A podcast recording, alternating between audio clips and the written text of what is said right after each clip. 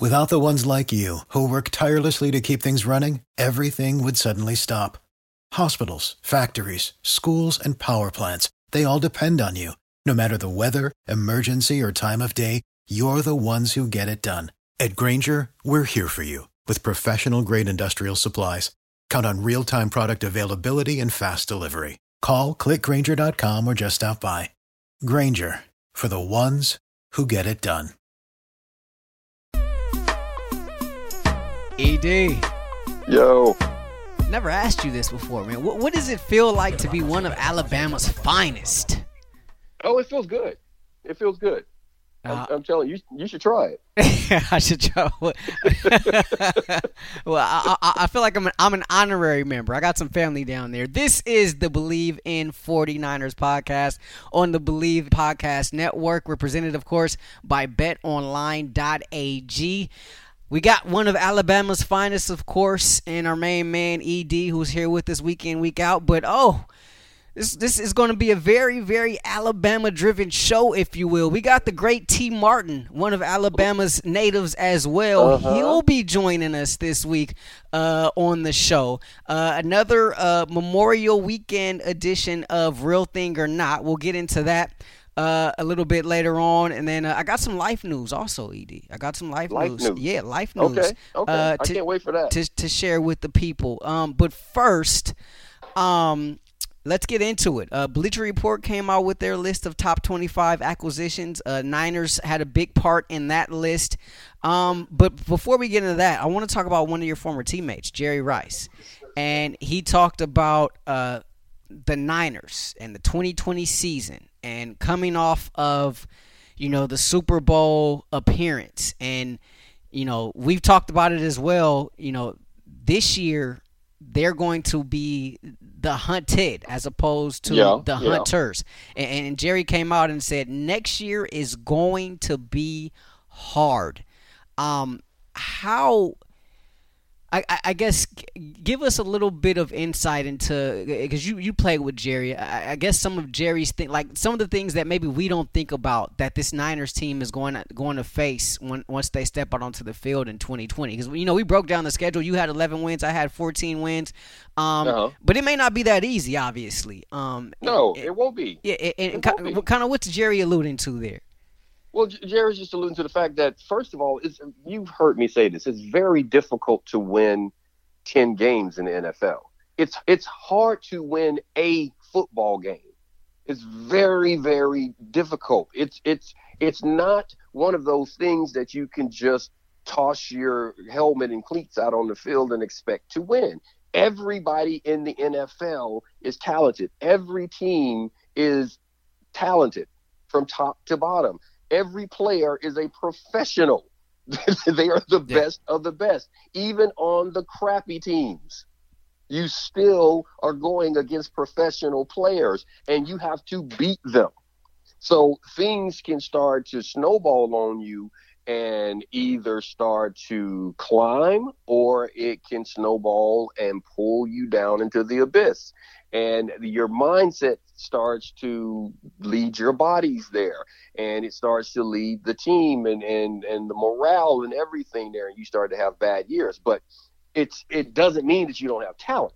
So what Jerry is saying, the team won last year. You're not gonna you're not gonna surprise anyone. The expectations and it, it will be a real thing. Yes, there will be pressure, uh, some self-imposed, because you now are concerned with what if you don't follow it up. This is one of the better rosters. The Niners have one of the better rosters in the league. I mean, they, have a top three roster, and you, you know, and we can get into who may have better ones or, or as just as good. But they have a top three roster. That roster is supposed to compete for a championship. All of us saying that, that in itself adds pressure to what it is you're doing, and pressure is a real thing, bruh. it's there. Yeah. So what? So take me back to the 1995 season, right? You guys are coming off off a Super Bowl win. Yeah. Um, Mhm. and, and you still won the division that year. You went 11 and five that year, but but lost in the in the divisional. Um, Yeah. What? Take me to. I guess what was the message that first training camp, and then at what point during the season did Or was there a point during the season when you realized, oh, okay, this is a little bit different?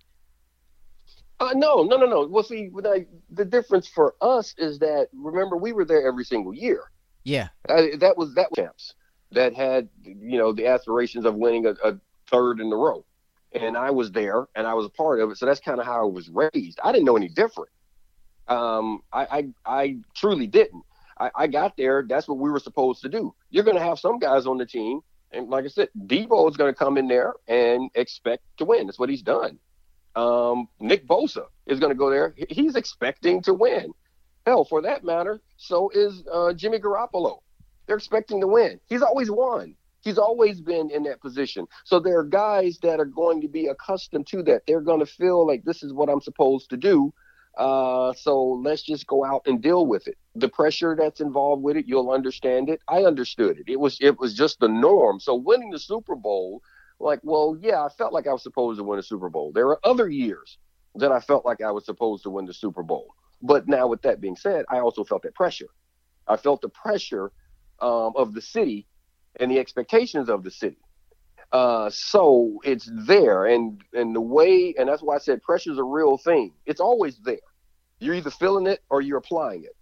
it it's it's not going to disappear. So now the question is, are you a strong enough group to continue to apply the pressure, to play through the moments, to be bigger than the moment. And that's the thing. That there some moments are more pressure filled than others. Just like I said, some plays carry more weight than others. Can you be bigger than the moment? Um, with all things being equal. And that's what this group is going to have to do because the expectations are there you know, like you said, what what was it? Ryan Clark, RC said ten and six. Yeah, was, there was and, an uproar. There was an uproar. And, yeah, and everybody lost their minds. Do you know how hard it is to win ten games? Yeah, I guarantee you, if you if you guarantee, if you went to Kyle Shanahan and guaranteed him ten and six, he'd take it. Like he'd take it. If you guarantee him ten and six, I'll I'll take it. Heck, I I take it. He, right now. He, he, now he, he's going to ask like, what six do I lose to? Because that's going to affect your your playoff standing, home and away, and things like that. I get he'll ask it, but but he's not gonna he's not gonna say okay, if if I can't change, you know, those losses, I don't want to take the ten to six. Man, there's not a coach in the league that wouldn't take ten and six. Yeah. It, it, because it's a very difficult thing to do, win double digit games. So the pressure coming back, and with Jerry saying it's going to be hard, yeah, it's going to be hard because first of all, it's hard to win that many games. The team won. They won what 13 last year.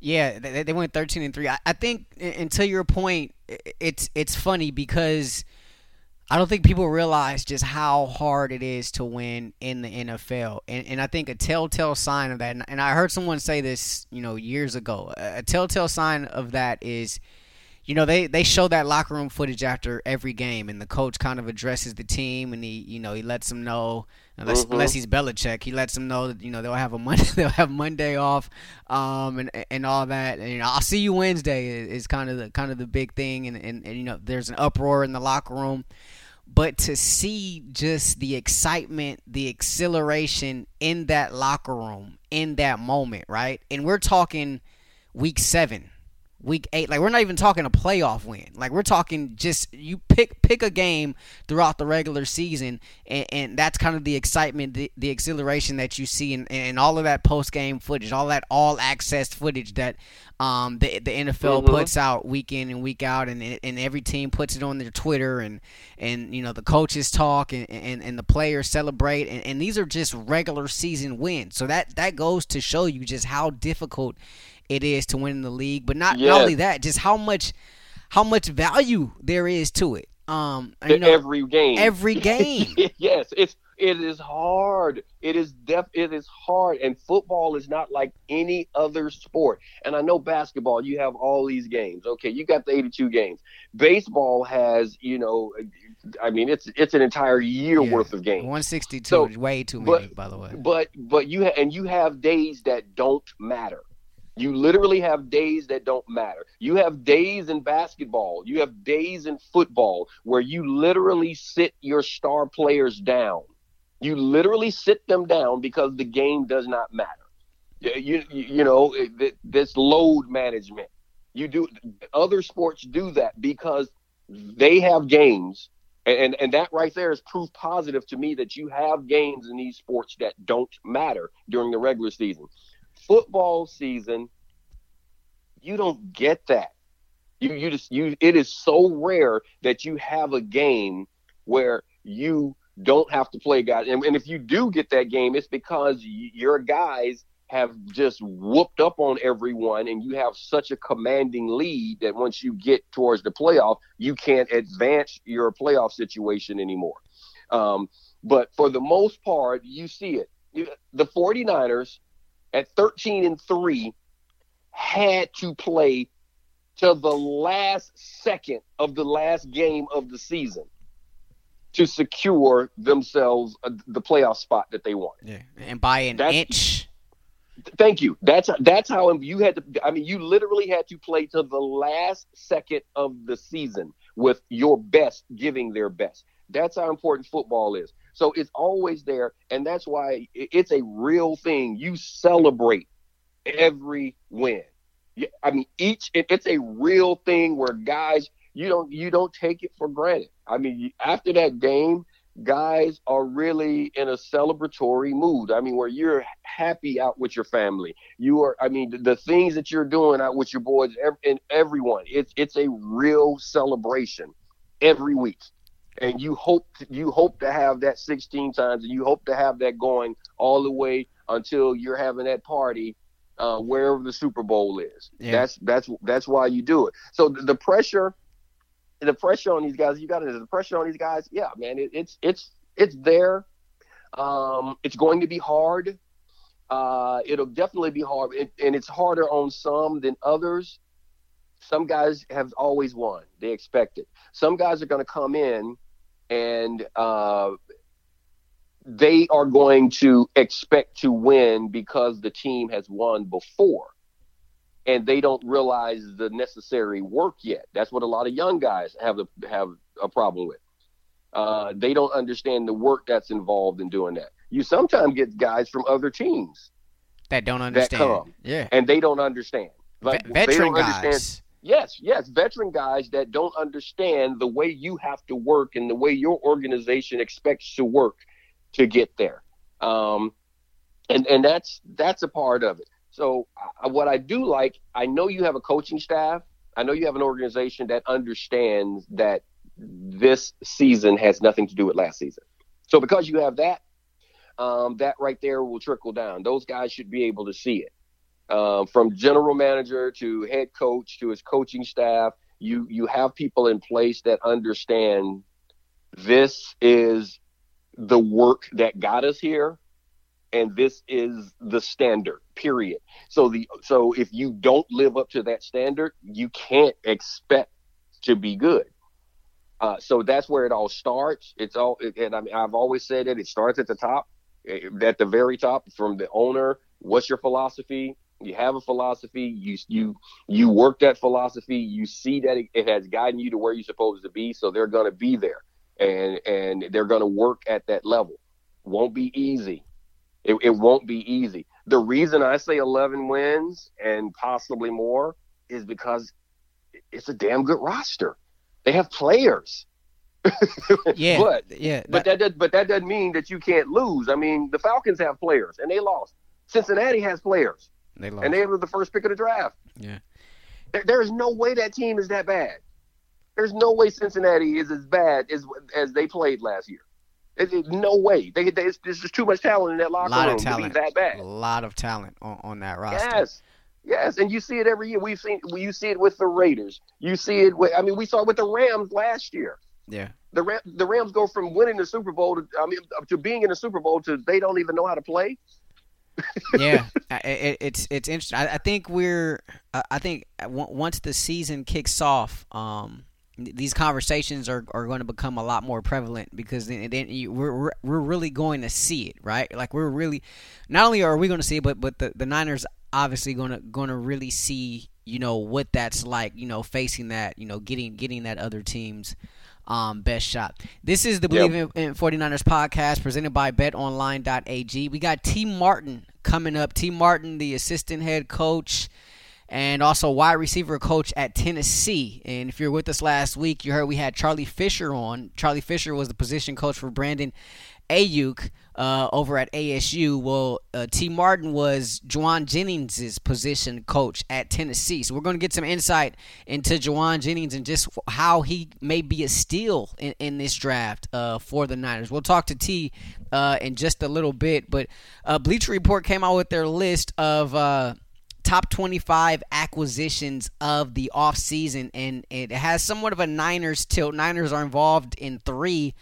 uh, of the top 25 uh, acquisitions, according to uh, Bleacher Report. Um, and, and two. And you know what? Before before we get to that, and I want to say this really fast. Before we get to that Bleacher Report, this is the one thing I do want to say about this team this year and the pressure and Jerry Sanders is going to be hard and all this stuff. Remember what I said before. I'm going to say it again. Yes, pressure it's going to be there. They won't sneak up on anyone, but I'm going to go ahead and say it right now. Um, remember, the Niners are the gauntlet. Niners are the gauntlet. That's, they are the gauntlet. So just remember, yes, there's pressure there, but there's pressure on the other teams. Like I said, you either feeling it or you're applying it. I have a feeling they're they are going to apply a lot of pressure to other teams. So it won't be easy, just like last season wasn't easy. Doesn't have to be easy. We never expected it to be easy. We just expected to put our foot on your throat. And I believe that's what this team will do. So now let's go to Bleacher Report. Uh, no, very no good good point uh, by you. Um, the Niners are the gauntlet, and that that kind of was that we learned that we learned that from you uh, last season, and, and it, it kind of became a rallying cry amongst uh, the faithful of this podcast, uh, at least. Um, Three of the top 25 moves uh, in this Bleacher Report list are Niners related. Two of those are in the top seven. Uh, I'm sure you guys can all guess what number one is. Uh, Tom Brady, obviously going to Thomas Thomas Brady. Yeah, Thomas Thomas Brady uh, going to to Tampa Bay. Um, number two was Arizona Cardinals trading for DeAndre Hopkins. Number three yeah. was uh, Joe Burrow getting drafted by the Bengals. Number four, Colts trade for DeForest Buckner. Uh, number five was the Bucs trading for Rob Gronkowski. The number six move, according to Bleacher Report, was the Buffalo Bills trading for Stefon Diggs. Um, number seven was uh, the Dolphins drafting Tua. Number eight was the Niners trading for Trent Williams. Number nine was the Ravens trading for Calais Campbell. Number ten was the Browns signing Jack Conklin. I know the Niners didn't necessarily have the money for Conklin, but that was a mm-hmm. pipe pipe dream of mine that maybe somehow, some way. Mine too. Yeah, they, yeah. They ended up getting, uh, but they, they they did a they did us a, a, a, one one better, and they ended up getting Trent Williams, something uh, we kind of forgot yeah. about. But um, so I'm not going to go over the whole list. That's the top 10. Number 23 was the uh, the Saints acquisition of Emmanuel Sanders and if you know you want to read this you can go ahead and google it and do all that. But I do want to talk about um this to me this is I don't want to say an, an indictment but it it's a it's a tale of John Lynch right? And, and so it, it, tells me obviously a, a, couple things. One, his activity, right? He's been active. Mm-hmm. He's been making mm-hmm. moves. Um, and not not only that, these moves are being recognized. Um, and, and some of in in two of the three moves, obviously the other team is is featured. Um, you know, it's the Saints acquiring Emmanuel Sanders. It's the Colts acquiring uh Defoe. But you look at the other side of that being able to to trade Defoe, who is a guy that is a difference maker in this league, and you don't find a lot of those guys, and you need those guys, especially on on that defensive line. But to have the the intestinal fortitude to make that move, and we don't know how it's going to pay, pay off. You know, I mean, we all have high hopes for uh, for for Javon Kinlaw. Um, mm-hmm. but we, we we we we we in reality we don't know how it's going to pay off. But I do. Uh, um, what that that dude moves people. I'm not asking him to do anything. I'm not. I'm not asking him to do anything he hasn't done since he was 12 years old. Yeah, I, I, he's going to line up, and I'm going to say that guy in front of you beat him up. that, that's that's it. That's what defensive linemen do.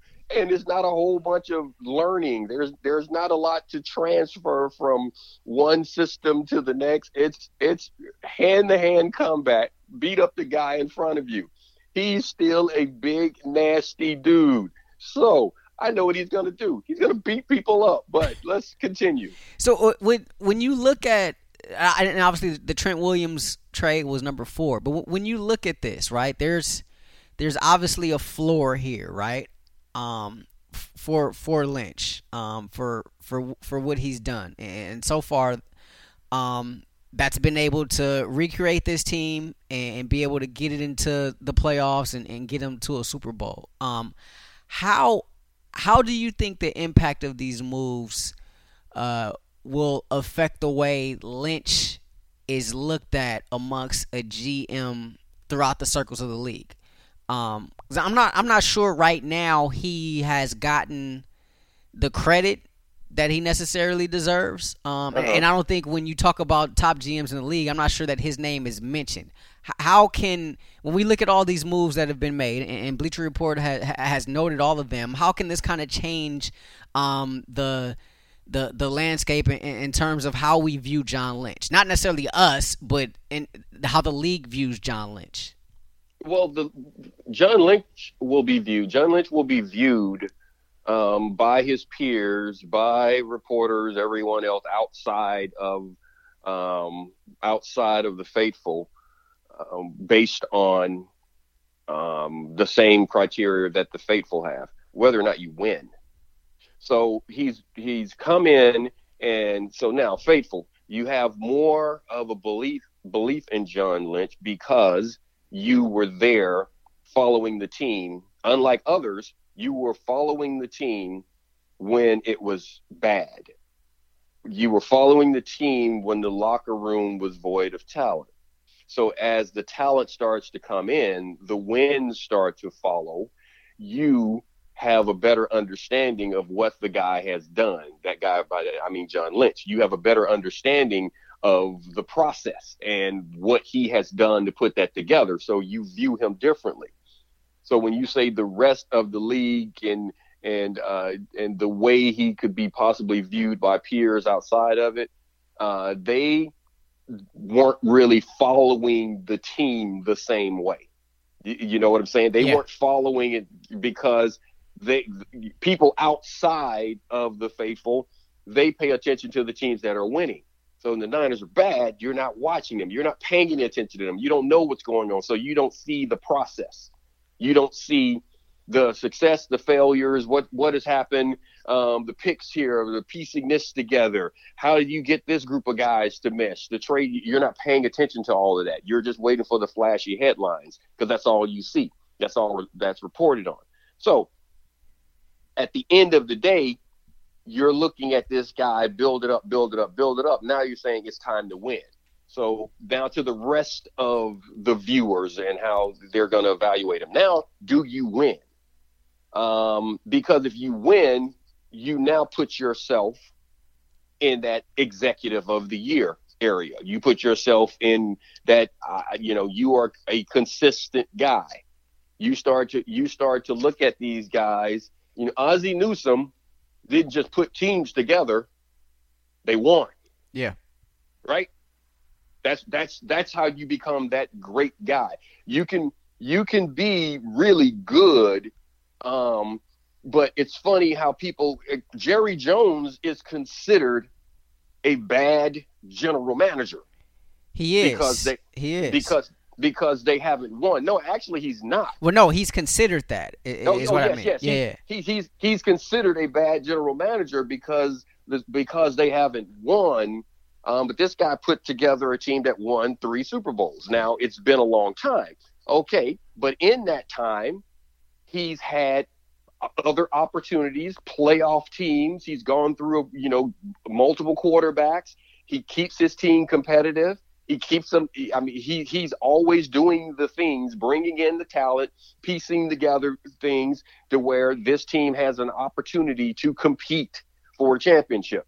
He gives them that. Uh, he gives them that opportunity um, to to be in the mix. That's that's a good general manager when you continue to to keep the pieces in the long term good of the team. And I say that because they've been really bad and gotten good, and really bad and gotten good, while other teams like the Bengals and the Browns are, have been bad for 20 years. Yeah, just just bad. Yeah, just bad. Haven't haven't been able to pull themselves out of it. So so so when you see like okay, you're you're gonna have some down years, but can you build it back up? So now back to John. So John, now you have a squad that's in position to win. Can you do the other thing? Do have you put those pieces together? Have you figured out the formula that you have to have? Coaching staff, locker room, uh, on the field. Do you do you have that? Because if so, then that's when you go to that next level. Now, with that being said, the the total view you don't get until you step back and he has you know a lot of years in at the position where other guys will say regardless of the championships. This is this guy is good at what he does.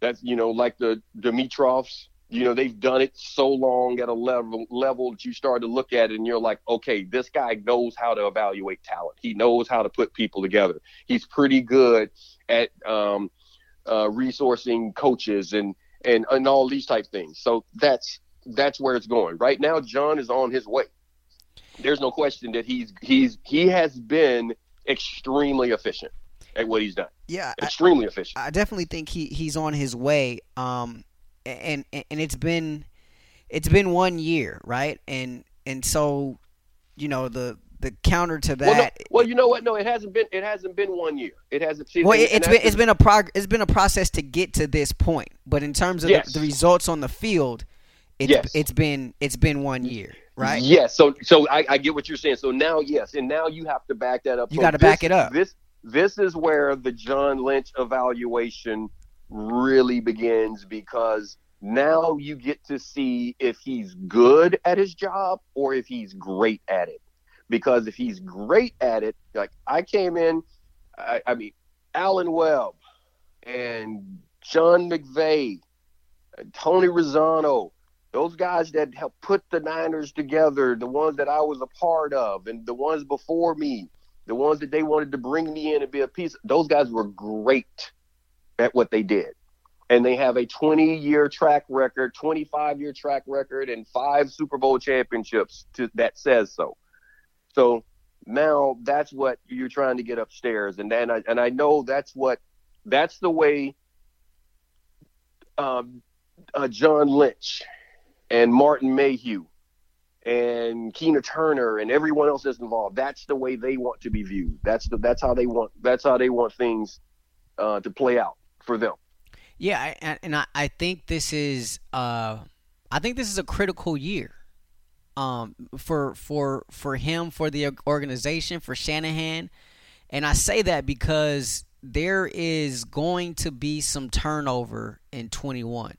Um, there's going to there's going to and he's shown the ability to be able to maneuver, to be able to finesse some things. Mm-hmm. He's shown that. Um, and but he, going forward, he's going to have to he's going to have to get even more creative, right? Because you you're going to have to pay some guys, right? You're going to have to pay some guys, right? You got Kittle that you're going to have to pay. You're you're probably going to have an entirely revamped secondary uh, yeah. going in, go, going into going into 21. So there there's some finessing, some more finessing that's that's going to have to get done, um, and that's going to come off the heels of whatever 2020 brings. Um, and so it, it it's it's interesting, but I think I think this is kind of the start, like you said, kind of the start uh, for him and, and for you know the entire league to see just just what sort of, of, of GM he is and, and yeah. how he can kind of separate separate himself. Now, of all these moves, is there one that you deem more significant than the other? Whether it's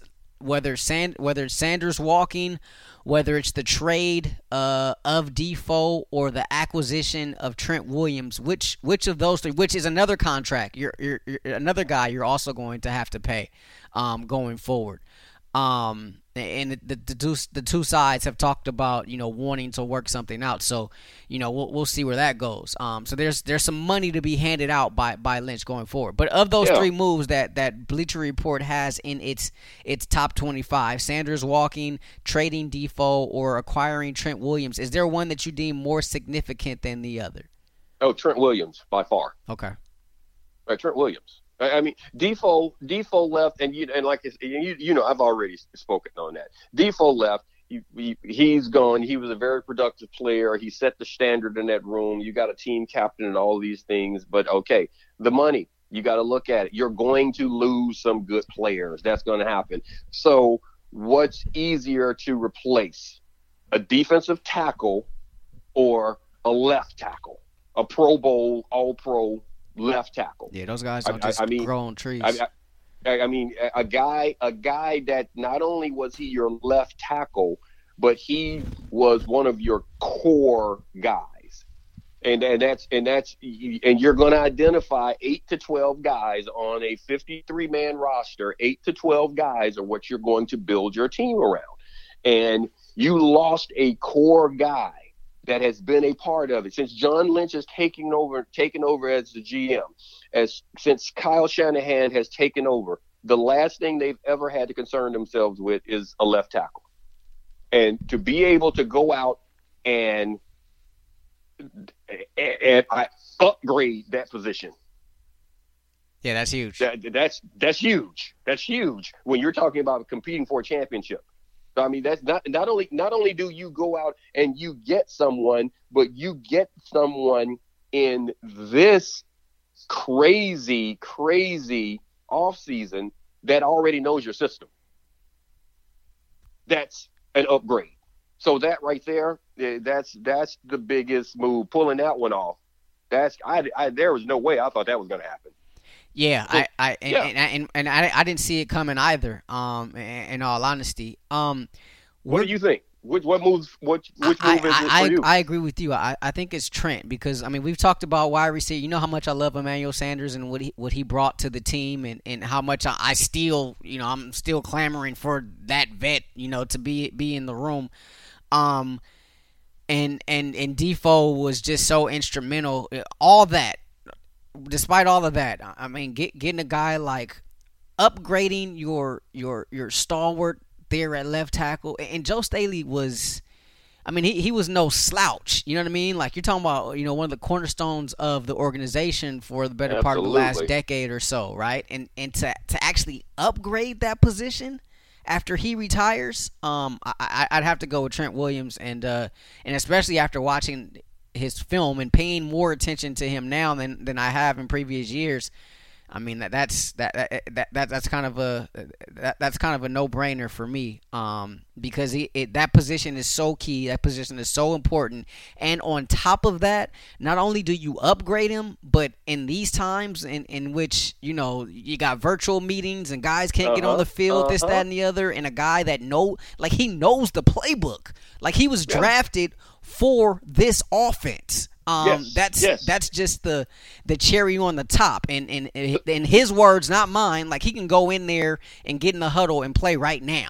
Um, his words. These are his words, not mine. These and are Trent's he, words. And and Trent feels more comfortable in this offense.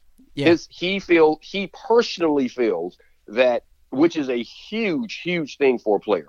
He he feels that his skill set is best suited to work within this type offense, which means he's going to be that much more comfortable and nasty out there. So I mean that's that right there. That that's the one. Uh, I think you can replace the production.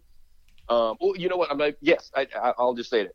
No, you you lost Defoe. You won't have Defoe, but you will have a productive player in that position. You already have other productive players on the roster and you drafted another one who will be productive. And you know, I, I keep saying that 72 defensive linemen. The defensive front is fine. Yeah. Um, yeah, th- th- that is not a knock on Defoe. in any way. Just like what, what we talk about Trent being an upgrade is not a knock on Joe Staley. It's an is. it's it's just it, it just is that way. It's just and and that's what we tend to do here. We just say how it is. Um, so so it, it's that that was huge, and let's just see how it all plays out to whether or not uh, you know John, as we said, whether or not they are considered a good front office or a great front office. Uh, championships bring greatness. Yeah, we uh we, we shall see. I think when you look at some of the things that that that, that uh, John Lynch has done, one of them um you know all these acquisitions of course and, and, then obviously this draft. This this has been a very important draft and, and to see how these guys play out um one of them of course is Jauan Jennings. Um we're, we're going to talk to Tee Martin uh, about Jauan in just a second. Um but first this from Bet Online. And uh I mean we're heading towards Memorial Day weekend now and um, I mean it's here, and, and, things are still not necessarily back to normal. But some casinos are starting to open up. Um, there are you know some sports that are coming back, um, and, and, as we continue to wait this thing out at home, we can we can still have some fun betting uh, with our partner BetOnline.ag. No NBA, no NHL, no MLB, but don't worry, BetOnline still has hundreds of games, events, and sports to wager on. NASCAR is back, right? They were they were racing in front of no fans um, er, earlier this week. You got the Madden and the NBA 2K simulations. There's a 10,000 Madden bracket challenge. Also, the UFC online casino with poker and blackjack. And coming up on Sunday, Bet Online has ex Chicago Bull Horace Grant. Bill Cartwright, Craig Hodges, Long Beach State's finest, by the way, and Ron Harper joining to discuss the Michael Jordan doc on what they are calling the final dance. Oh, what about that? The final dance. Can't wait for that. Oh man, those guys have had a lot to say since the last I've dance, been, and I've so uh. Hmm, things getting a little bit interesting. Get your popcorn ready, as T.O. used to say. They're still fun to be had. So go to betonline.ag and use the promo code MyPod to receive your welcome bonus on your first deposit. Again, that's betonline.ag and use the promo code MyPod100. BetOnline, your online wagering solution. The final dance coming up on Sunday. Wow, that's that's going to be uh, some must see TV. Um, we were Mm-hmm. we were talking about yeah that I mean Horace can't just run over Hor- Horace Grant has already come out with some things.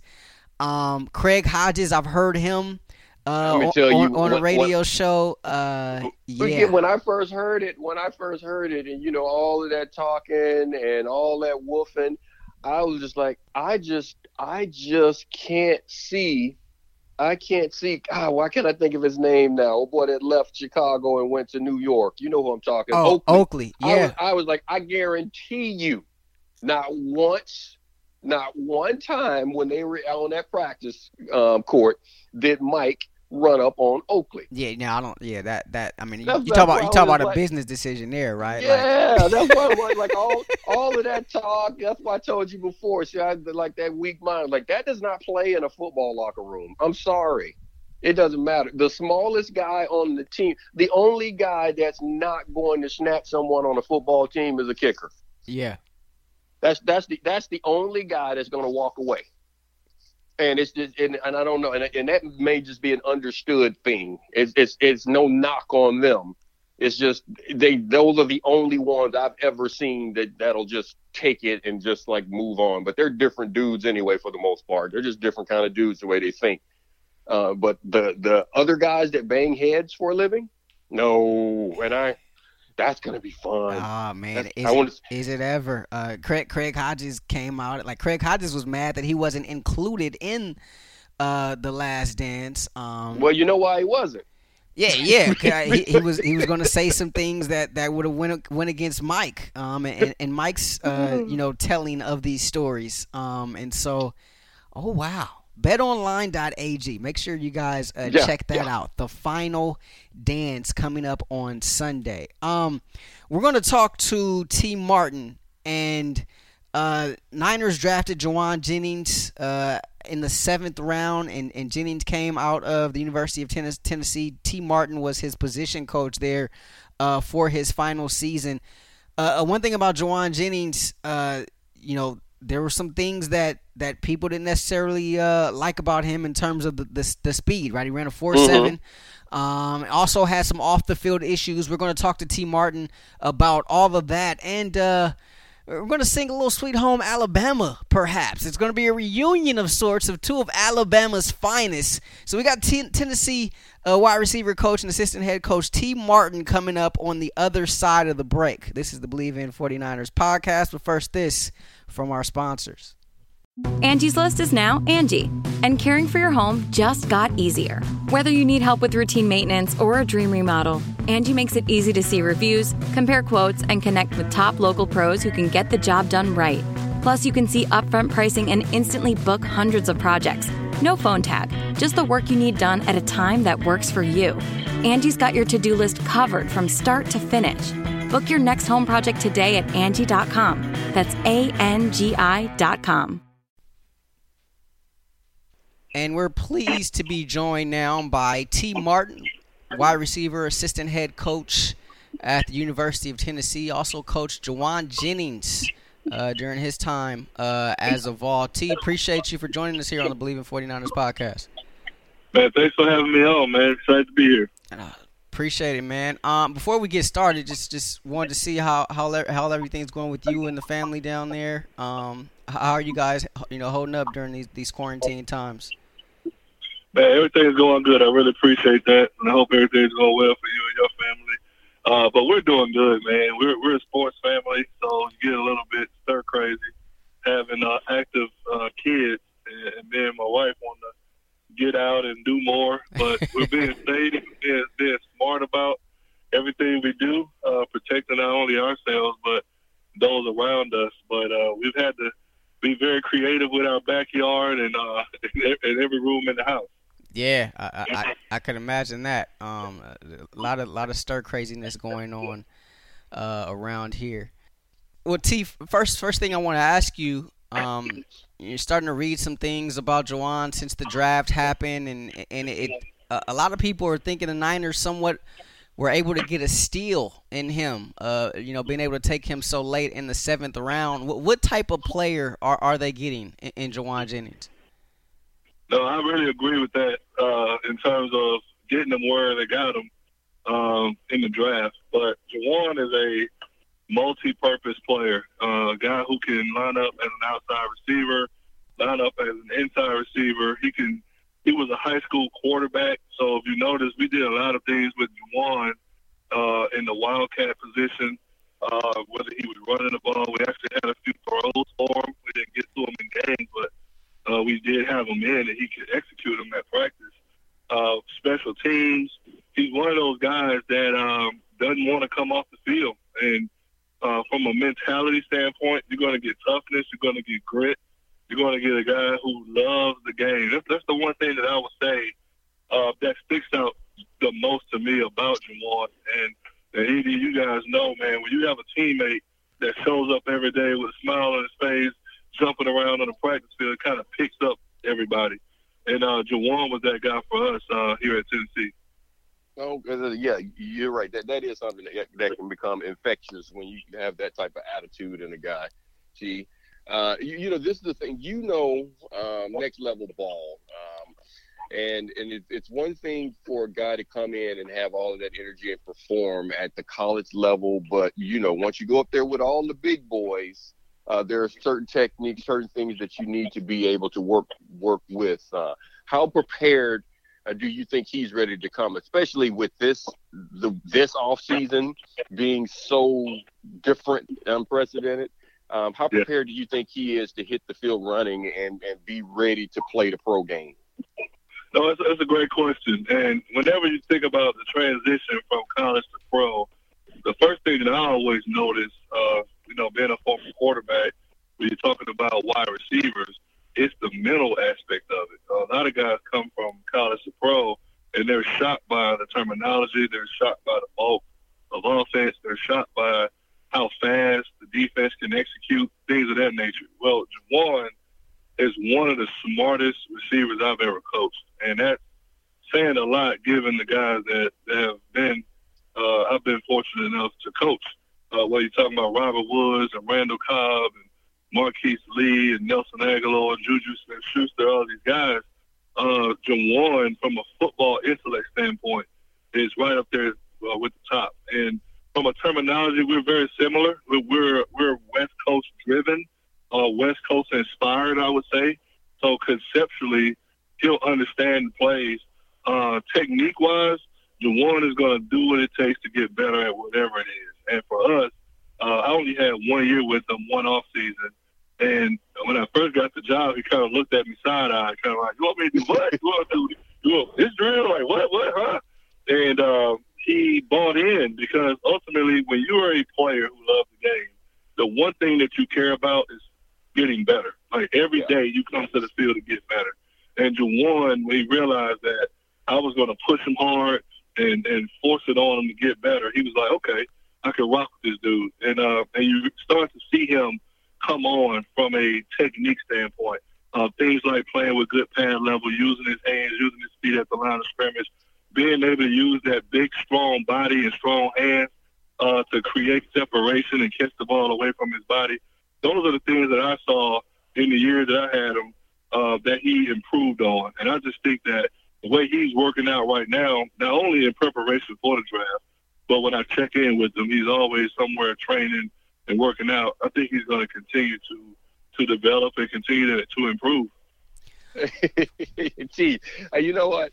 I, I, like everything you just said, but but you started this one off about one of the smartest. I always wanted to know who's one of the dumbest guys you ever coached. oh man, you got to get me beat up around here, man? I'm just, oh, I'm just oh, joking, man. I had, I had to ask. Okay, you know, he's one of the smartest guys. I'm like, you know, because we all know those dumb guys, but we never want to call them out. but they they they do exist oh my God! Hey, I, I always say uh, they they're they're conceptually challenged. you know? But but some of them, some of those guys that can't get in the in the classroom, they can put it together on the field, man. Like it's been, and you know players like that, man. You can yes. say something, and they, maybe they get nervous or they're they're shy or whatever, but then you put them on the field, and they get to the ball faster than everybody. So you know, I can't figure that part of it out, but uh, I, I know exactly what you're talking about. Na- national champion quarterback Tee Martin, now back at his alma mater as the wide receiver coach and assistant head coach at the University of Tennessee, joining us here on the Bleav in 49ers podcast. Uh, T, you, you talked about him you know, being one of the smartest players. Uh, but from a physical standpoint, some of the things that people shied away on was was because, you know, his 40 time wasn't as fast or his vertical, you know, wasn't wasn't as high. Um, but yeah. You knowing the game and, and, and knowing football speed and, and things that you know he can actually get done on the football field, not necessarily in in, in tights uh, and shorts. Um, how, how do you foresee that that that transition happening for him in a Niners uniform? Well, Jauan is what he is, and uh, you know numbers don't lie. So you know we can't you can't get around any of that. Those are facts. That's that's what he is, right? And you know he was a fifth year senior. So how much you going to improve on those things? I don't know. This is the one thing that I judge players on, right? How fast do they play football? Right? How, how fast do they play football?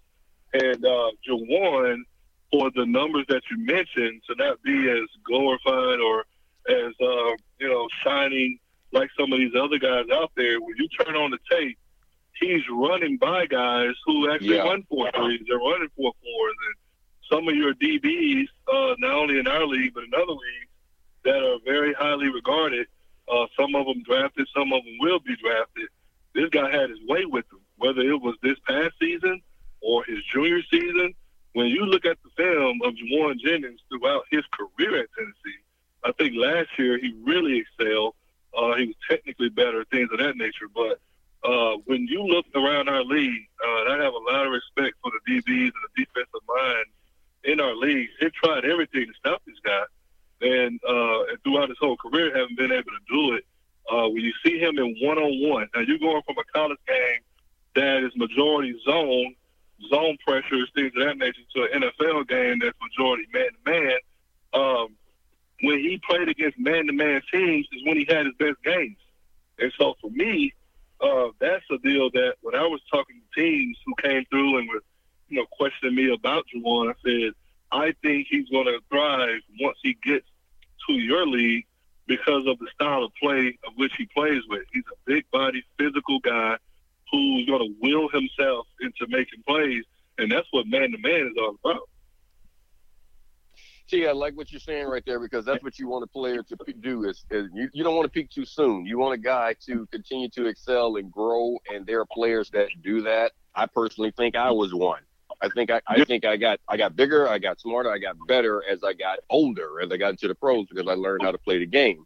Now, one thing coming into this game, while you're going through that um, maturation period, to get on a squad, I, I tell Ray all the time, you, you you don't make you don't make the team as a backup. You got to be a starter, either on offense, yeah. defense, or teams.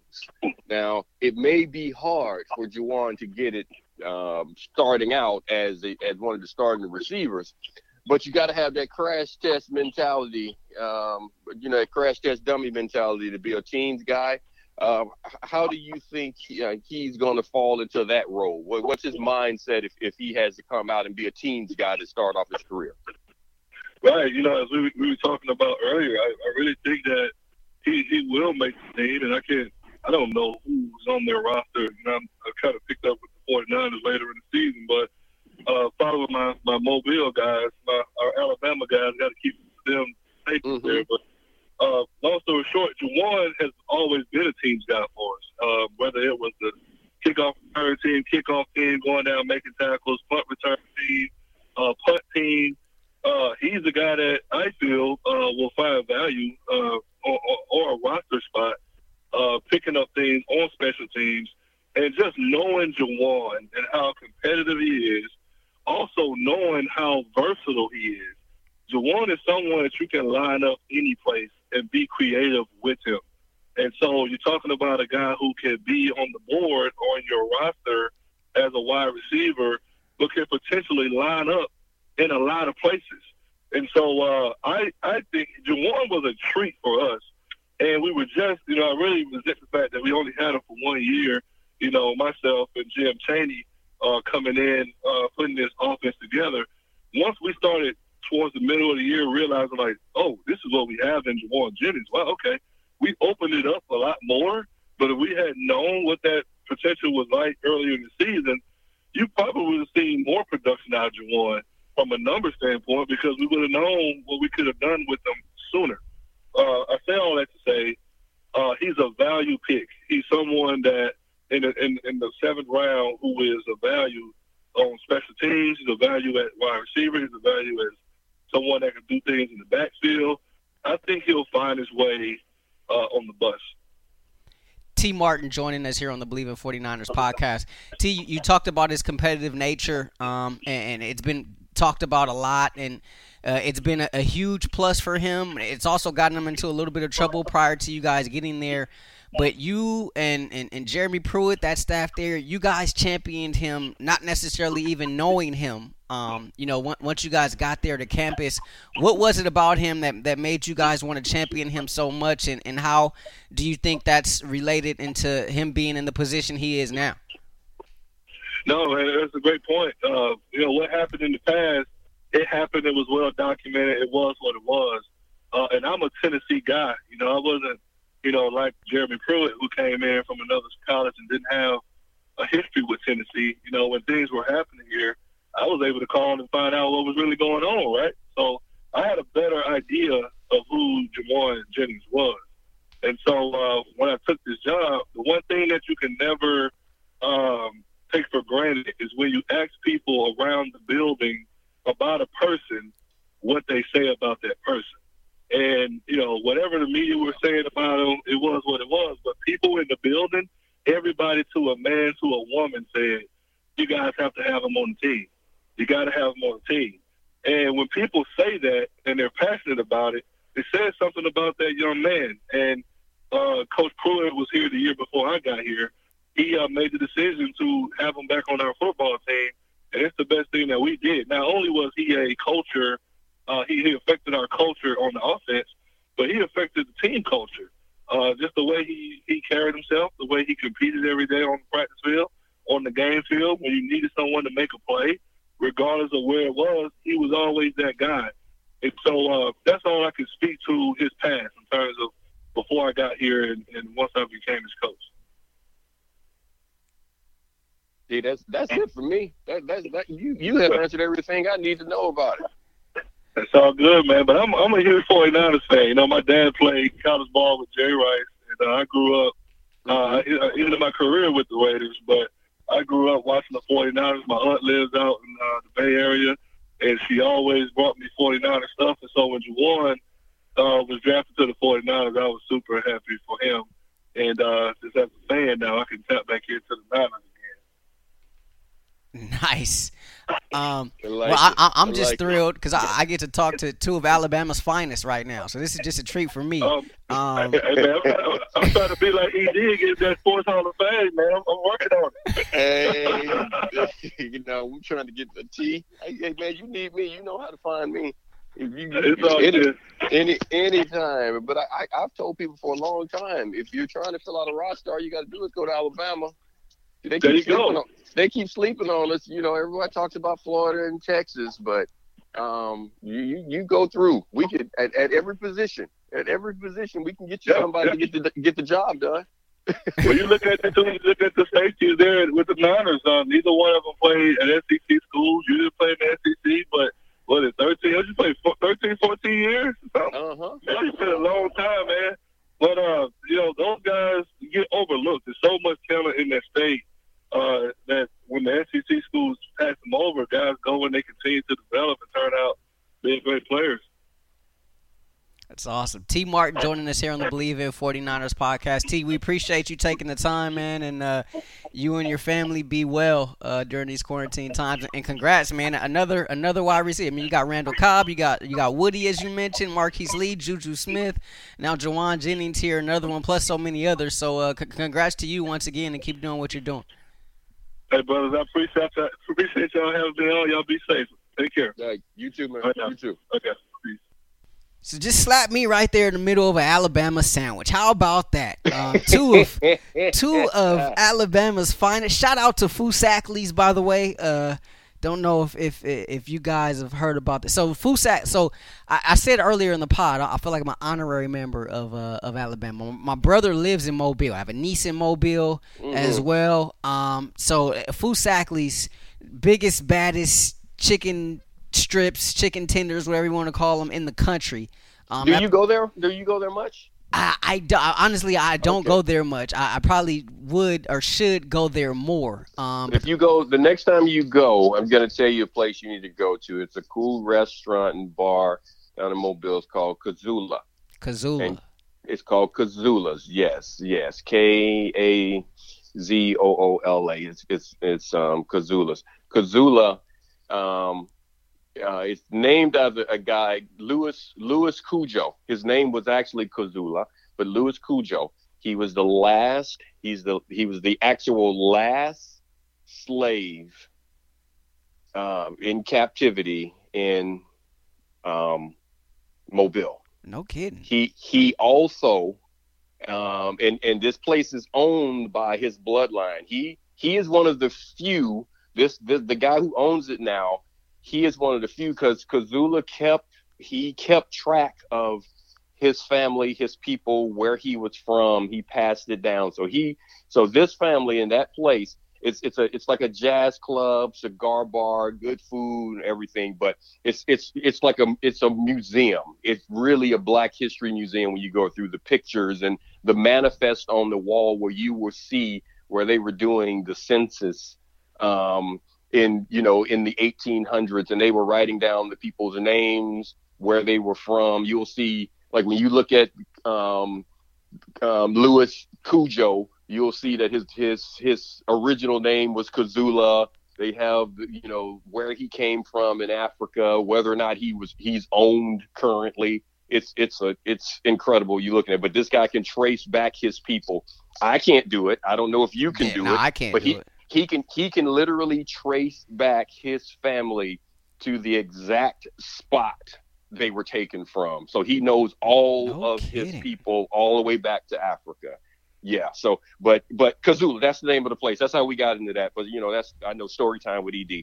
But I mean, it's it's it's it's an incredible story on how the guy did that and and how he even started to uh, like this African township that he started to where they started to buy the property when they were free. They started to get the property in that area. So there's like a whole section of Mobile um, where it's all owned by this family and and he's like um, the housing and all of this stuff to where where he's building up the houses and the restaurants and and all of it so that he can allow the people of Mobile to be able to get in that can't afford loans, all this type of stuff. But it's it's a it's a really great store. It's a really good place to support. That's that's that's the end of my story right no there. kid, I'm gonna have to talk to Big Bro about that. No doubt. Next, Yeah. next time I'm out Yeah. there, gonna have to gonna have to hit up Kazoola's. Um, Yeah.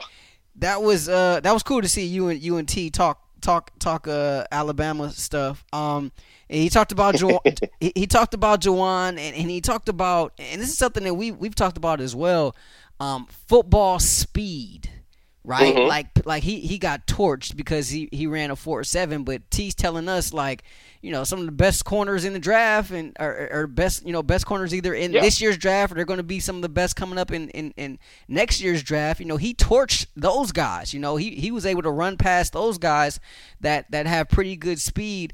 Um, you, and that says something. It says something. It says a thing about- lot. and, and I also like how Tee phrased it, where it, it is your numbers are your numbers, because people always talk about that. Well, you know, well the guy, you know, he's faster than that, or he's this. No, it's you know, your numbers are your numbers, and and you can't sit here and try and make those up. You know, if you can only lift what, if you can only do 225 10 times, that's what you do it. It's like you're not all of a sudden going to do it 20.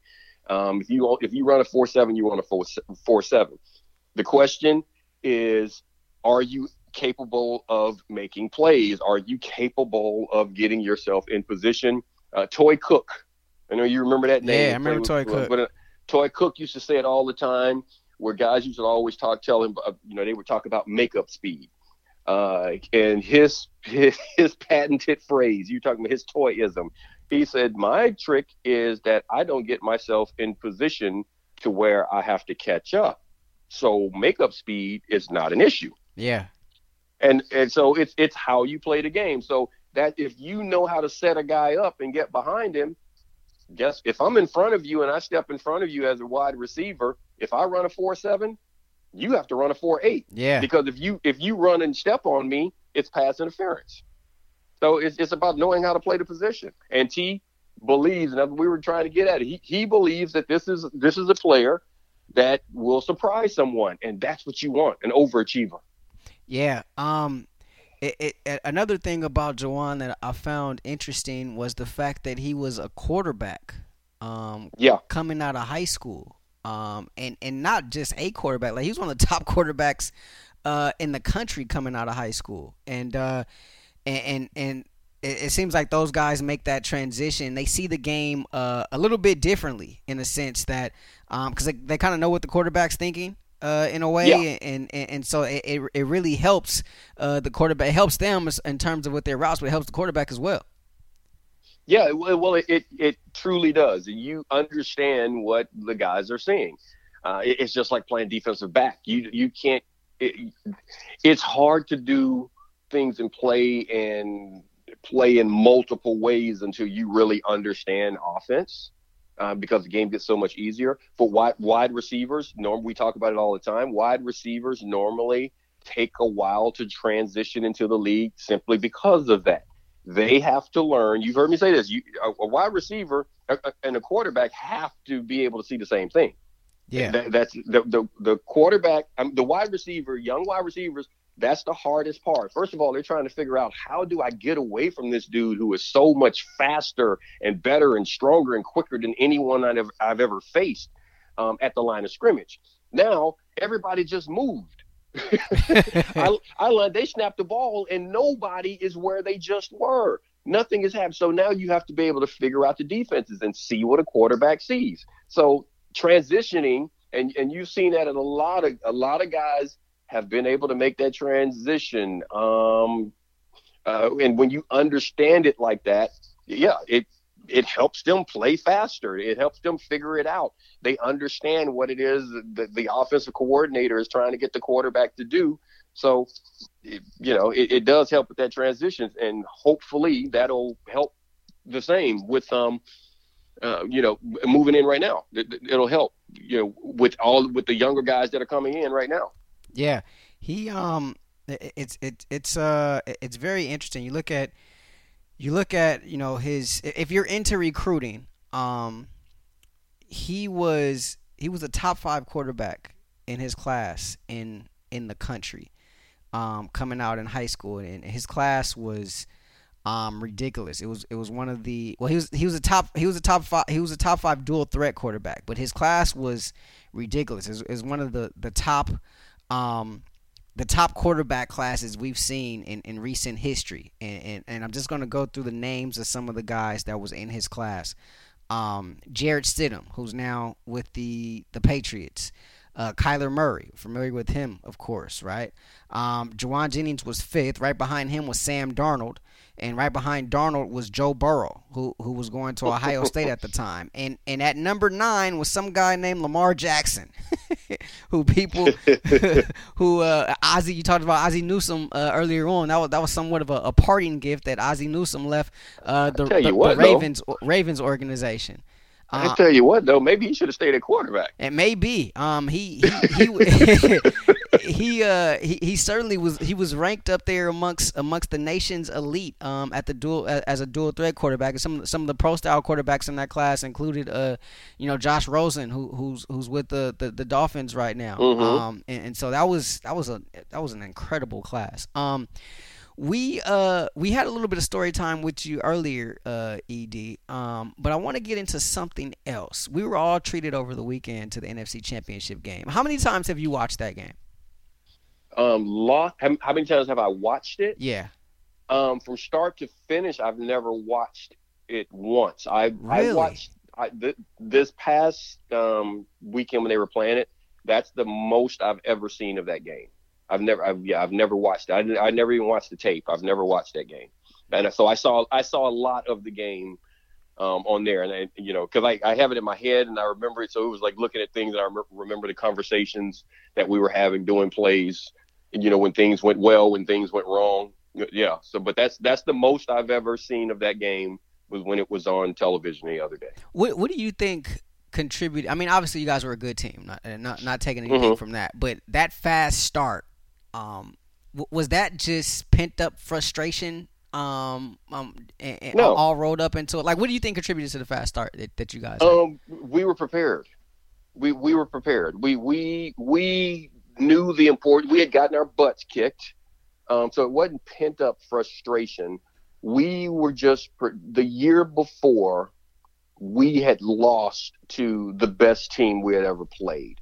So we knew that we had to play our best. So we prepped to play our best. We worked on it. We did everything all year long, and we worked on being our best. And the trick is to not peak too soon. Because you see a lot of teams that are really, really good in um, mid-November. Yeah. Um, and you're like, you how did this team not go? Yeah. The, yeah. How did they not yeah. make it to the Super Bowl? Or how did? Yeah. Or teams, yeah, or teams, teams really, really good in December, and then that first playoff game is it's like stuff falls it falls apart because they they spent all of their energy in that December and and you know they couldn't sustain it. So that was what that was the thing. We I mean we were just prepared. We were prepped and ready. We knew what was happening. I mean I intercepted that ball because I knew what was about to happen. Yeah. I knew what was about to happen and the trick is to not let them know that you know. It's a chess match. Troy's too good. Troy's too accurate and the the the trick is to let him think and and I got him and we talked about that. I got him on that one simple thing that I knew I had to do is actually what got him on that particular play. It, we're playing a trap coverage. Now we had it, it was it was great that we had the right call. We didn't need to change the call. It's one of those things that that lets me know my defensive coordinator knew what was what was coming up. So he he put us in position to be able to make a play. So if I just stand up and show Troy that I'm playing and you know that I that I'm in the flat and we're playing this trap coverage, he's not going to throw the ball.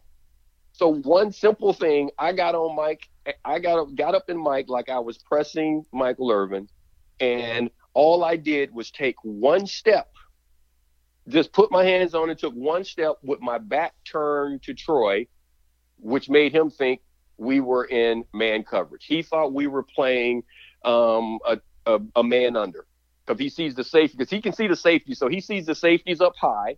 He thinks we're playing trail man. So since he's so since we're playing trail man, he knows that that's going to be an inside technique. So now K Dub is outside. He has an outside break with an inside technique, which is where Tyronne Drakeford was. So Tra- Tyrone's inside. He sees me turn my back. He thinks I'm playing inside. So he's got the outcut because my back's turned. So I took one, two steps and turned, and here it comes. Yeah. And it was and it was just it was that simple. So those those are the little nuances of playing a game and being prepped. And that's what I'm saying. I was prepared for what was happening. So you think about it. That we get back out there the next series, and it's it's not even it's not just me knocking the ball out of Irv's hand.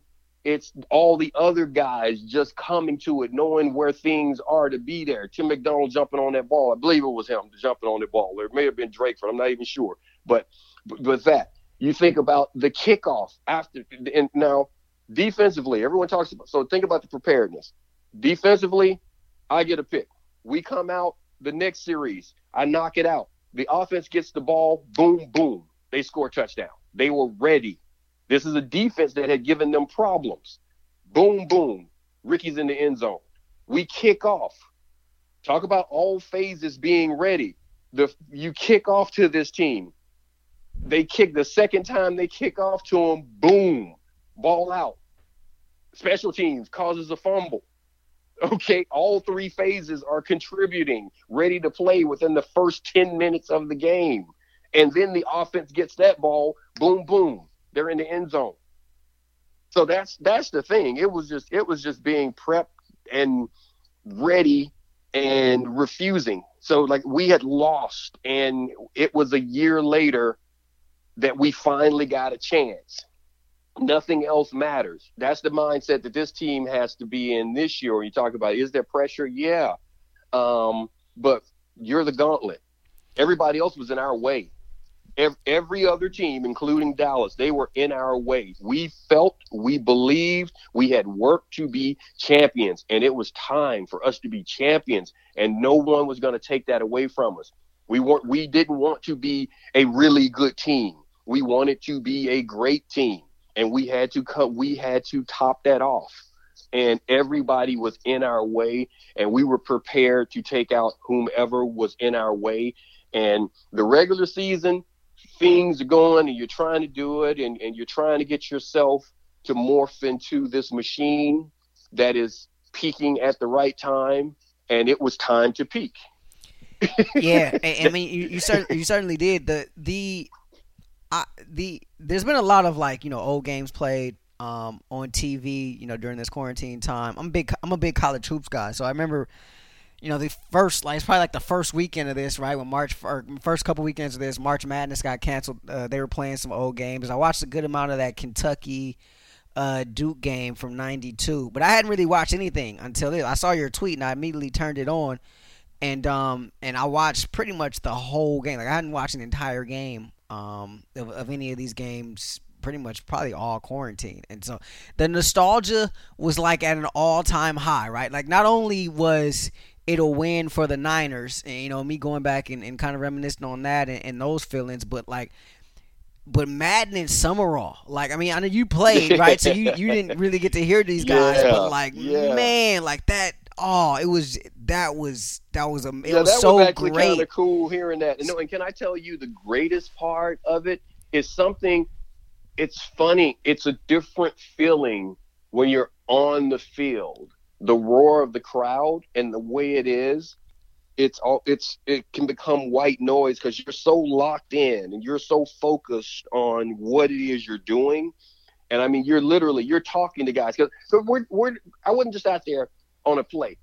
on a on a running play, if a guy caught a ball, it's just like from the time you get your play call, you're coming out and you're calling strong right. You're doing this. You're telling the guys, you know, watch for crack, watch for this. You know, you know, you know, backfield says you're talking about all types of things. The ball is snapped, the play is going.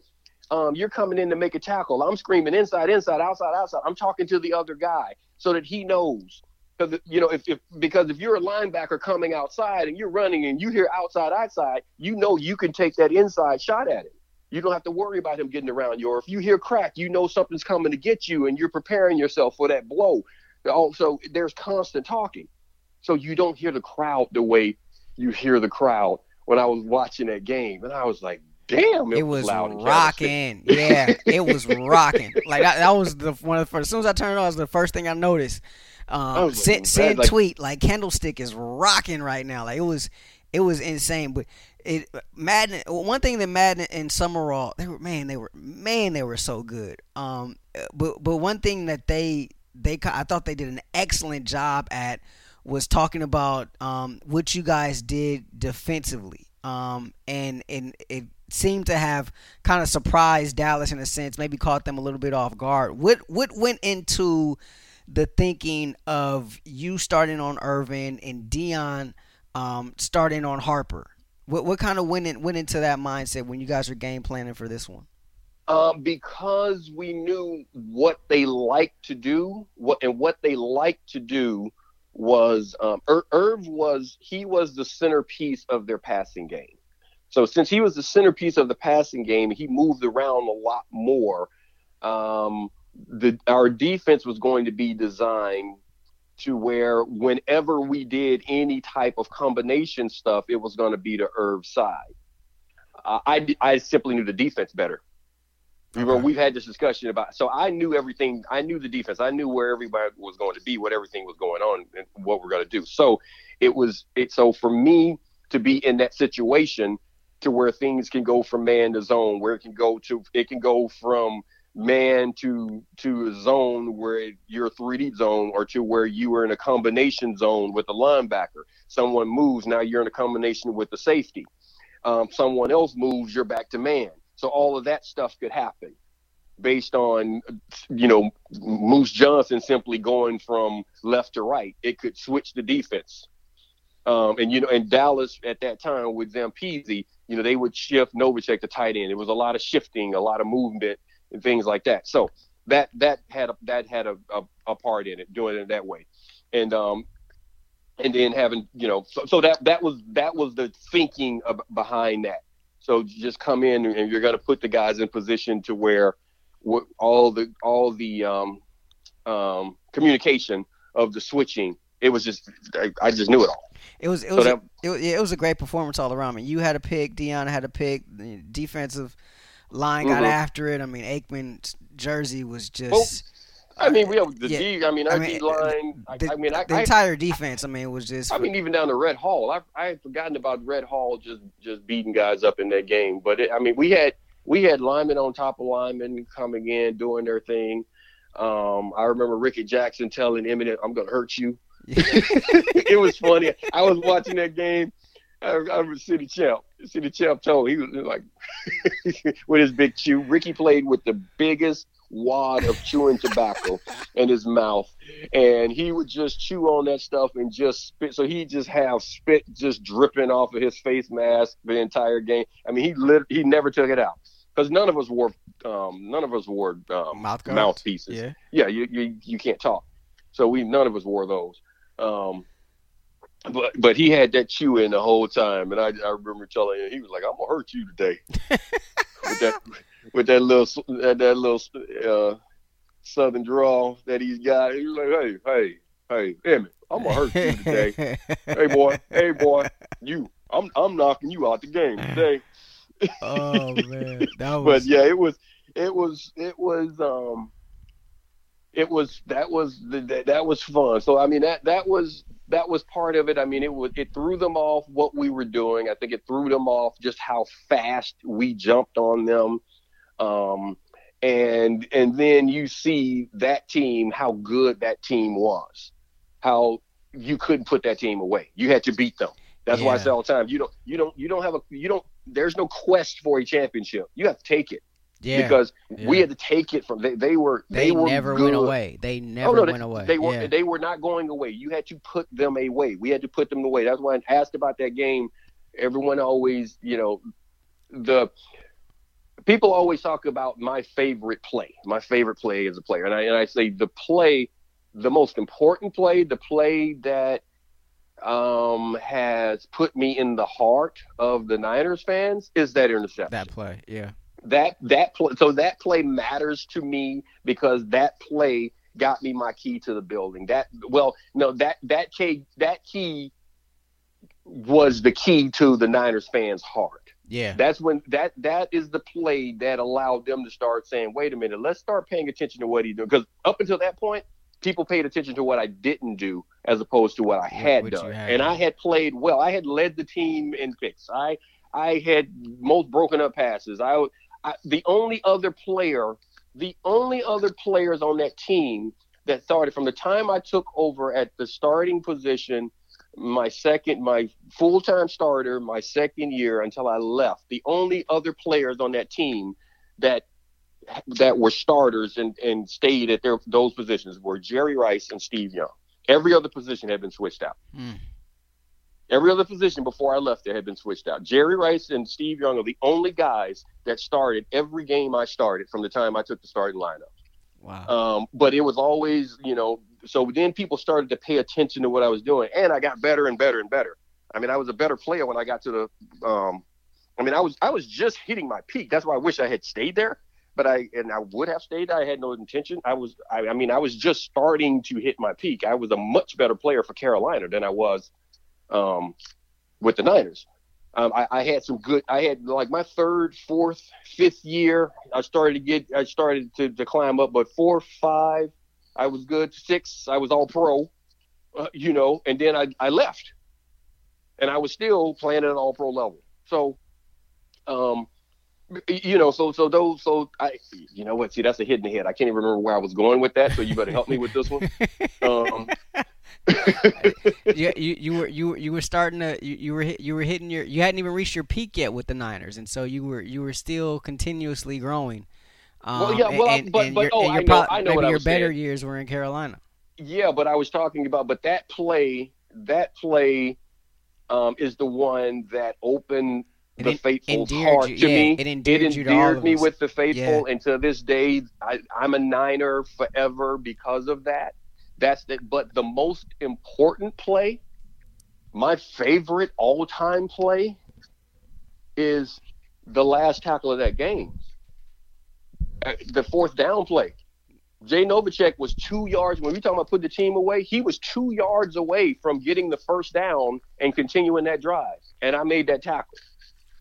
If not for that tackle, we're still fighting. Yeah, because it was oh, That's- it was that's- a ten that's the point play- it's a ten point game, right? So that's the that's the play that won us the championship. And far as far as I'm concerned, everyone else says it's that first play, and yeah, that first play kick started it. But you gotta you gotta knock the champ out, and that last tackle, that's what knocked him out.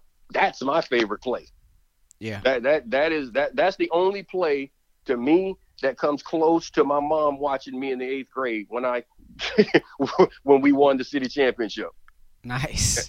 That's that's that's it. And I told you why, why that's my favorite game all time because the year before they told me I couldn't play. Yeah, Yeah, from the yeah, from, I mean from the time I was eight, you know, seven or eight to thirty four, I played football every year except for seventh grade, and they told me I was too small, and they lost the city championship. And the next year, I was I was on that team, scored every point to win the game.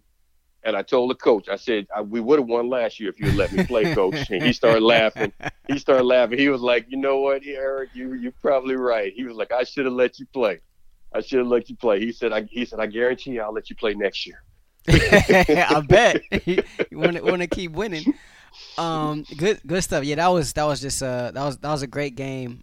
It's a great game to watch, and I, I hadn't watched it probably since it came on back in in '94. So that was that was uh, it was just great to see, man. It was really good. It awesome. was good. The last thing about that game, and and, uh, and someone asked them, they were like, "Man, what happened on that play where Mike got you and Toi Cook?" And you know, just like we had tricked them into throwing that other one, yeah throwing that other pick. So we line up and and again we're in we're in a coverage. Like this time it is a it's an underneath man. So I'm outside, I'm trying to play off and I'm I'm playing off, but I know Toi is gonna be over the top. So it's looking like we're playing quarters coverage where he's got, you know, a, a quarter, I got a quarter, like we're zoning it off. But I'm really sitting here in man and I got a safety over the top. So I'm sitting here waiting for Mike to put his feet down. So soon as soon as he starts to lean, I'm ready to go. I'm ready to go steal one. Mike kept running. he kept running. And Toi and I, we were both expecting him. We were trying to bait him into going and and you know, that's one of those deals where guess what? We know what you're trying to do, so we're gonna do something else. And he ran right between both of us. Yeah. And, and we just kind of, you know, like, ah, they got us on that one. They got us. Yeah. And it was fun. Later, later in the game, Toi made a play on that. He made a play on it in the Super Bowl. Um, same way what we're doing is like, it, it, we're going to give you this position. If you throw it over the top, it should be a pick because you got a guy sitting there waiting. So- So one of us trying to, one of us going for the short route or any type of underneath route, ready to break on it. One of us sitting here playing for the top. So if you throw into that coverage, you should, we should make the play in theory Yeah. unless unless we both are sitting here looking at the same thing, which we shouldn't be doing. And that's what we, what it was. But um, yeah, I remember looking at that play and I was like, oh yeah, I remember the conversation Toi and I had right there. That's it. And everybody's like, what the hell? We were like, we got it, we got, got it. it, we Uh, got it. we got it. We know, we know, we screwed up. We know. All right. And Madden, Madden, all on top of that too. Man, he what what a what a treat it was being able to to uh, watch that last weekend. Um, it's Memorial Day weekend. We got a Memorial Day weekend edition of Real Thing or Not. All right. Okay. So I ask, ask you a question, Ed. You tell me if it's a real thing or not. All right. Got it. All right. Got it. Got a couple questions here. Memorial Day theme. Memorial Day, Ed, marks the first day of summer. Real thing or not? Um, I, I guess in everyone's mind, I'm going to say a real thing. Um, because yes, yes, I'll just leave it at that. Real My thing. man, absolutely a real me. So me and my wife argue about this every year, right? Like we're we're both summer babies, but as soon as Memorial Day comes, I'm like, oh, it's the official start of summer. Here we go. You know, she's like, it's not summer until June 22nd or whatever the date is on the calendar. I'm like, absolutely not. It starts Memorial Day. Um and and that's been just a tradition of mine, and and so that I'm, I'm I'll I'll just leave it at that. My Yeah, man, I'm with you on hundred that one. grand. Yeah. Um, so you're you're a griller, right? You grill a little bit, Um, a little bit. a little bit. I, I dibble and dabble. Um, all right. So grilling anything besides meat goes against grilling etiquette. No, that's not a real thing. N- not a real thing. No, that's not a real thing, in my opinion. What do you say? it's funny. I thought you were gonna say something else, but I agree with you. It's not not a real thing. Look, I mean, you there's look there's some hardcore grillers out there, right? Nothing Yeah. touches my grill but meat, yada yada yada. Yeah, but I yeah. mean, you know, you can you can get after it. You know, you can you can dibble and dabble. You can throw a bunch of things on the grill. You know, we we like to. Yeah, a lot of that depends on your palate. That I mean, and that's you know what you've been exposed to. So if, if all you've ever put on there is meat, that's it. But what other type foods do you like? I mean, there's zucchini you can put on Yeah, there. I mean, there Zucchini, You, I mean, get after it. A little corn on the cob. You get those yeah, I mean, marks. yes, corn. Yeah, you do corn on there. I mean, there. I mean, there's so many types of vegetables. My my um uh, my wife will, will um uh, uh, the peppers, not not even the spicy ones, because we will do sp- spicy peppers at time, but we will also do like the sweet peppers. yeah, yeah. Um, and you grill those. It, it's it, they are incredible when when they're grilled that way. Just the way the flavor comes out of them. So there's just so many different, so many vegetables that you can put on there. So I guess so. I guess a lot of that is, do you like vegetables? you, because if you if you if you if you if you don't like vegetables, then you won't put them on the grill. If you like vegetables, like you say, you got the grill going. Why wouldn't you just put your vegetables and corn and everything else on it? I Yeah. think that's the real thing. I, I I think uh I, I think you just described my house on these barbecue holiday. Like we should have a collabo. You know what I mean? Like yeah, we there it is. we we'll do we do that. we do the we, we we pretty much do you know the, the same things. Um uh and then also uh got some stick- ribs going today. Oh, you got some ribs going today. Okay. Mm-hmm. Go do some ribs and uh, Italian sausage. We're gonna put that on the grill today. Okay. Um, Yeah. uh, if you don't use charcoal, you're cheating. Real thing or not?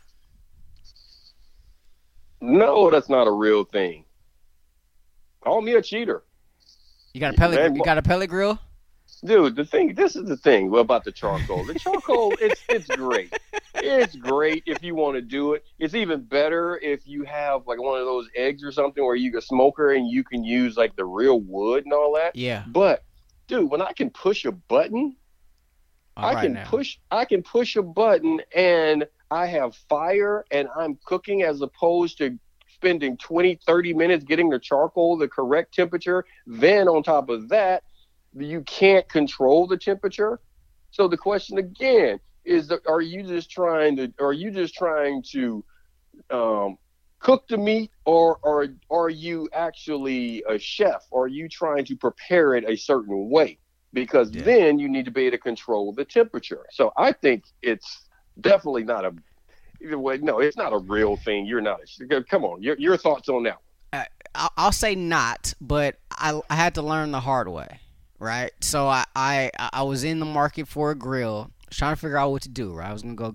Uh, I knew I wasn't gonna do gas.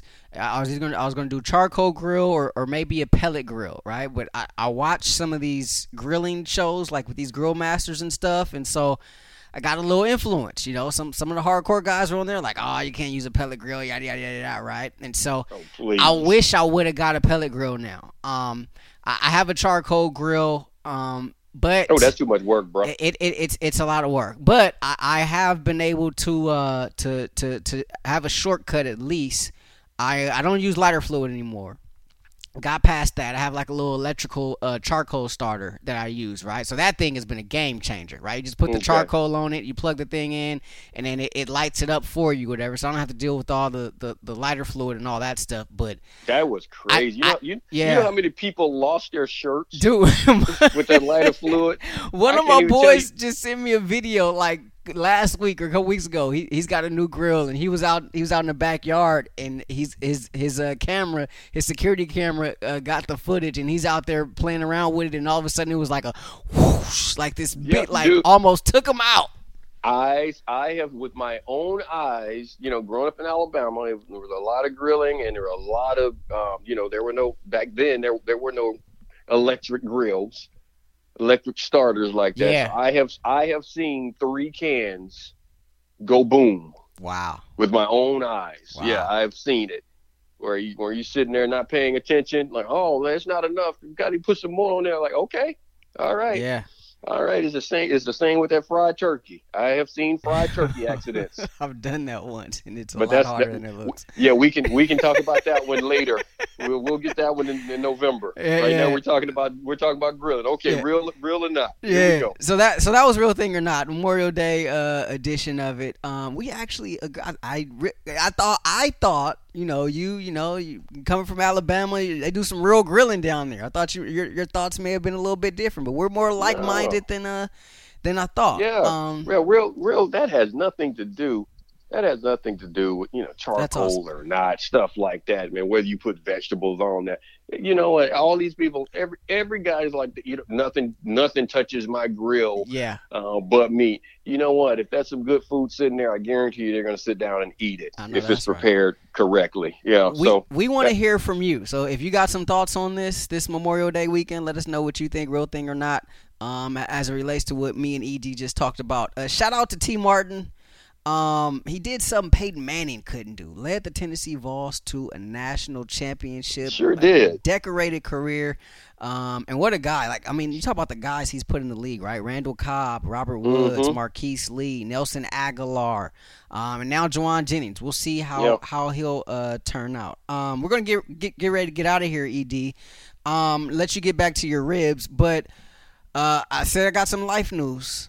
Um, got to share with the people, Ed. Uh, we're taking steps. We're taking steps Oh, I love and it. And uh, and uh, yeah, man, it's a real thing uh, in the Haylock house, right? Uh, baby, she's baby girl. Ha- so she hasn't committed to this whole walking thing yet, but you know she's taken. Uh, I think six steps is probably the most we've gotten out of her uh, Nice. so far. Nice. So uh, so that's happening. So um, yeah, I don't I don't even know what to do next. So I mean, you, you got parenting tips Well, I can tell you that- what's yeah. next. I can I can tell you what's next. So now she's taking her first steps, and you you're like hurry, hurry, hurry, and then it's gonna it's gonna seem like you're you're gonna take a nap. You're gonna take a nap, and you're gonna wake up. And she's going to be 16, and you're going to be like, slow down, Slow sit down." down, stop.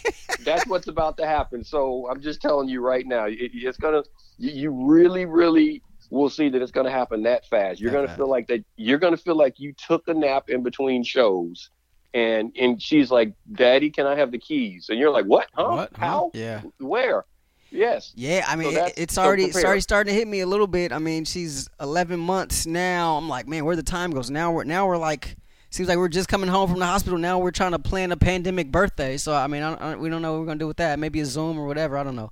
But uh, yeah, man. So that that's what's going on over here. Um, and then we're you know we uh wife Well, good for you. Yes, and wife wife is uh getting us out on the grill uh this week this uh this weekend for Memorial Day. She's already got the stuff uh you know, she's already given me a list of stuff, you know, of, of what to do. So uh, we're gonna gonna get ready for that and, and, and have some uh, some quarantine barbecue here uh, over the uh, over the weekend. Um, There it is.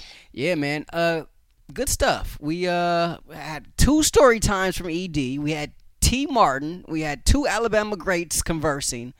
Um, a lot of stuff. Big, big, big, big show here on the Bleav in 49ers podcast. Um, you guys be safe out there. Uh, stay well. Um, stay away from the lighter fluid. No accidents. Don't want Yeah, absolutely. any reports of that.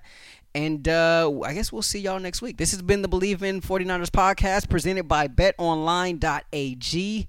For Super Bowl champion Eric Davis, I'm Rashawn Haylock. We will see y'all next week. Stay safe and eat well. Actually, this Memorial Day weekend. See y'all. Peace. Without the ones like you, who work tirelessly to keep things running, everything would suddenly stop.